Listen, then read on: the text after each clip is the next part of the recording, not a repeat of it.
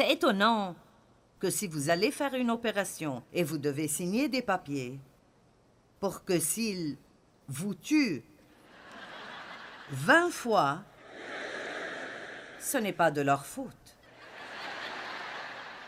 Rien n'est la faute de personne aujourd'hui. C'est juste, c'est stupide.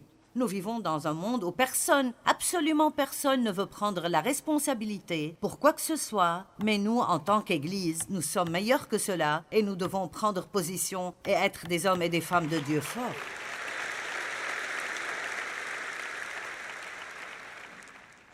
Et quiconque ici a de la force spirituelle devrait facilement pouvoir dire, sans grogner, Tu sais, c'était de ma faute. Je prends toute la responsabilité et je suis désolé. Pouvez-vous imaginer combien les relations seraient meilleures si les gens arrêtaient de blâmer et assumaient la responsabilité de leur faute? Maintenant, Abraham, Sarah et Agar est l'une des histoires insensées de la Bible. Sarai, femme d'Abraham, ne lui avait point donné d'enfant. Elle avait une servante égyptienne nommée Agar. Et Sarai dit à Abraham, Voici, l'Éternel m'a rendu stérile. Viens, je te prie, vers ma servante Agar, pour qu'elle te donne peut-être un enfant. Peut-être aurais-je par elle des enfants. Et encore une fois, l'homme insensé a écouté sa femme. Amen. Nous savons que ce qu'elle a suggéré n'était pas une très bonne idée. Quel genre de femme stupide donnerait son mari à une autre femme pour qu'il couche avec elle? Après qu'Abraham eut habité dix années dans le pays de Canaan, Sarai, femme d'Abraham, prit Agar, l'Égyptienne, sa servante, et la donna à Abraham, son mari, pour qu'elle soit sa deuxième femme. Il alla vers Agar, et elle devint enceinte. Quand elle se vit enceinte, elle regarda sa maîtresse avec mépris, et cela à cause de son infertilité. Donc immédiatement, et Sarai aurait dû savoir cela, mais immédiatement, Agar la méprise.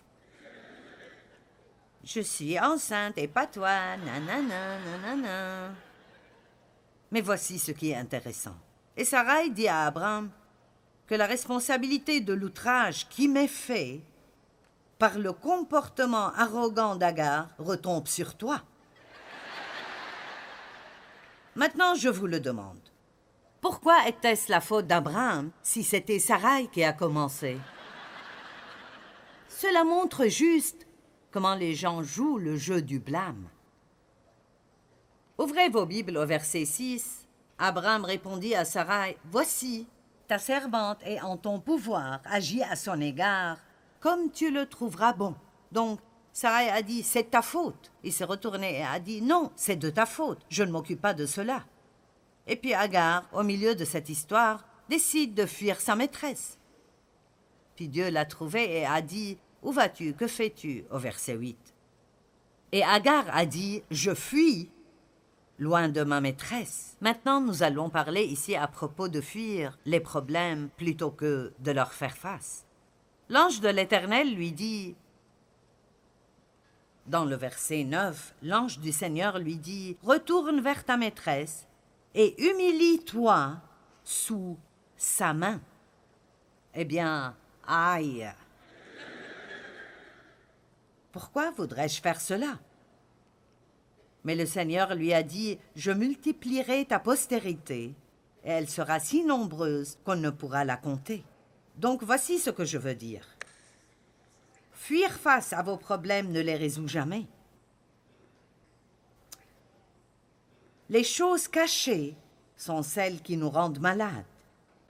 Les choses que nous cachons, les choses que nous ne voulons que personne ne sache, je ne dis pas que rien ne devrait être privé, mais parfois l'une des meilleures choses que vous puissiez faire, si vous avez quelque chose à l'intérieur qui ne cesse de vous déranger et de vous déranger, et c'est quelque chose que vous avez peur que quelqu'un ne découvre, vous feriez bien mieux d'en parler à votre pasteur ou de trouver un bon ami. Et si vous pouvez trouver un bon ami qui sait se taire, vous avez une mine d'or.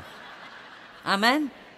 Je déteste dire cela, mais c'est très difficile de trouver des gens aujourd'hui qui garderont vos secrets. Et c'est vraiment dommage. Nous devons rester confidentiels et nous devons ne pas révéler les secrets des autres, mais les garder. Si vous trouvez une personne de confiance, partagez vos secrets avec eux. Dites ceci me fait vraiment mal, parce que lorsque vous enlevez quelque chose de vous, ça vous enlève tout son pouvoir. Quand Satan pense que c'est caché en secret, alors il peut continuer à vous tourmenter avec. Et puis il y a des choses que nous fuyons parce que Dieu continue d'essayer de nous faire nous en occuper et nous continuons à remettre ça à un autre jour. C'est peut-être pardonner à quelqu'un, c'est peut-être confronter quelqu'un. Peut-être que quelqu'un dans votre vie profite de vous et ne vous traite pas correctement c'est peut-être un parent qui attend trop de vous.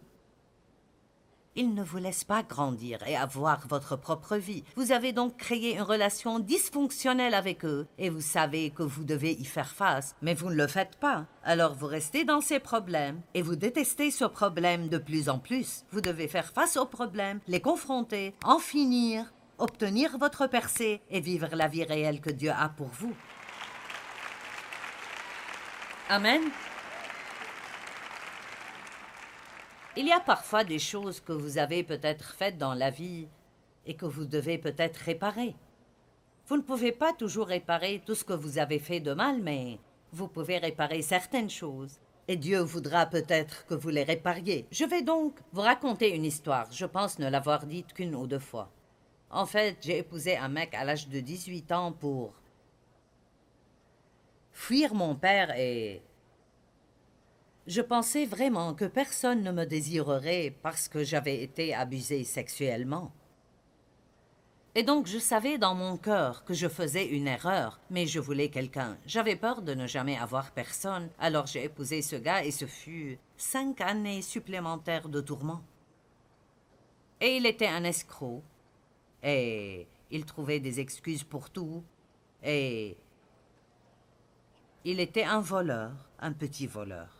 Et donc j'ai travaillé pour une entreprise et je m'occupais des salaires et il m'a appris à écrire des chèques à différentes personnes au hasard. Et à l'époque, il était assez facile d'encaisser un chèque de presque n'importe où. Vous pouviez dire Je vais encaisser ce chèque et il l'encaissait pour vous. Donc ce qu'il a fait était de me persuader de voler de l'argent à cette entreprise pour laquelle je travaillais. Donc vous avez devant vous un prédicateur qui était un jour une voleuse. C'est autant que Dieu peut nous changer. Et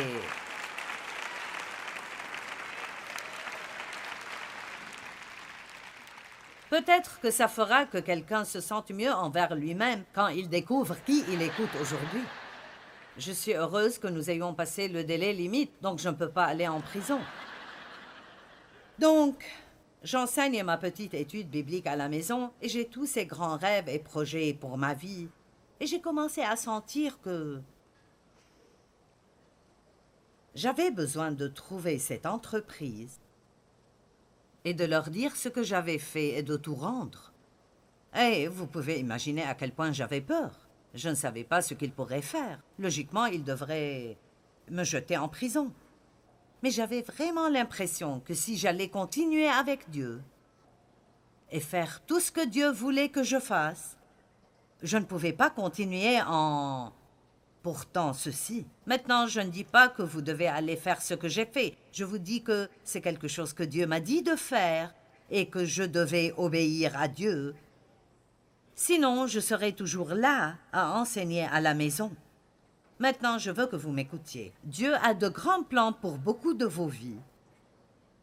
Mais ce n'est pas une garantie qu'ils vont se produire.